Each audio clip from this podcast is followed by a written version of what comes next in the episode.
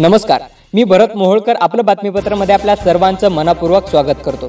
चला तर ऐकूया दिवसभरातील ठळक घडामोडी. जगभरात कोरोनाबाधितांची संख्या पस्तीस लाख चार हजार तीनशे चौसष्ट तर मृतांची संख्या दोन लाख पंचेचाळीस हजार एकशे पंच्याऐंशी त्यासोबतच अकरा लाख एकोणतीस हजार तीनशे चव्वेचाळीस रुग्ण झाले उपचारानंतर कोरोनामुक्त. न्यूयॉर्कमध्ये सर्व शाळा यंदाच्या सत्रात ठेवण्यात येणार बंद गव्हर्नर अँड्रू कोमो यांनी दिली माहिती. जागतिक आरोग्य संघटनेने कोरोनावर यशस्वी मात केल्याबद्दल केले चीनचे कौतुक.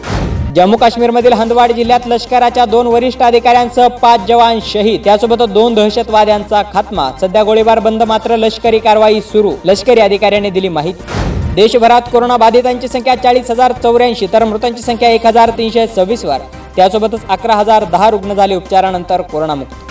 काश्मीरमधील हंदवाड येथे दहशतवाद्यांशी चकमकीत झालेल्या जवानांच्या मृत्यूबद्दल पंतप्रधान नरेंद्र मोदी यांनी व्यक्त केला शोक. जवानांचे शौर्य आणि त्याग देश कधीही विसरणार नाही.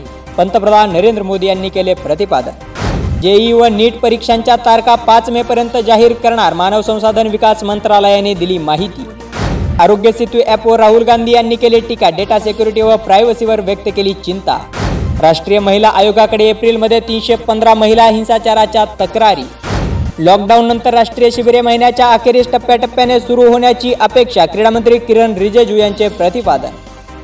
प्रियंका गांधी यांनी पीएम केअर्स फंडवर केली टीका म्हटले सरकारी ऑडिट होणे आवश्यक.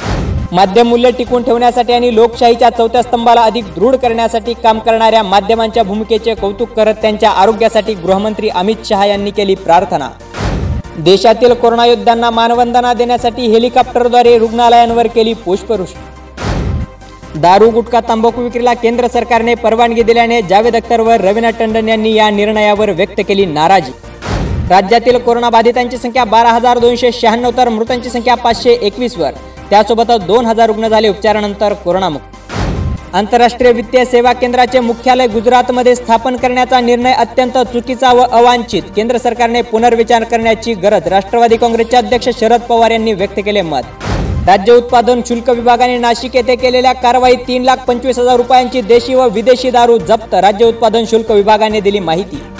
पश्चिम महाराष्ट्रासह कोकणात वादळी वाऱ्यांसह पावसाची शक्यता हवामान विभागाने दिली माहिती.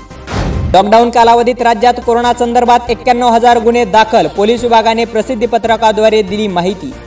पालघर प्रकरणात सर्वोच्च न्यायालयाने राज्य सरकारकडे मागवला चौकशी अहवाल.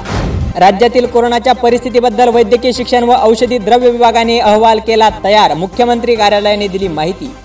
अहमदनगर जिल्ह्यातील पाथर्डी येथे पंचेचाळीस वर्षीय व्यक्तीला कोरोनाची लागण. त्याचबरोबर जिल्ह्यातील रुग्णसंख्या चव्वेचाळीस वर. तर दोन व्यक्तींचा मृत्यू. त्यासोबतच पंचवीस रुग्ण झाले. उपचारानंतर कोरोनामुक्त. माउंट अबू व कोटा येथून विद्यार्थी अहमदनगरमध्ये दाखल. त्यासोबतच आपलं बातमीपत्र संपलं. पुन्हा भेटूया उद्या सायंकाळी सहा वाजता. तोपर्यंत नमस्कार. आपलं बातमीपत्र दररोज ऐकण्यासाठी आमच्या आपलं बातमीपत्र या अँकर पॉडकास्टला तसेच आपलं बातमीपत्र या फेसबुक पेजला भेट द्या. धन्यवाद.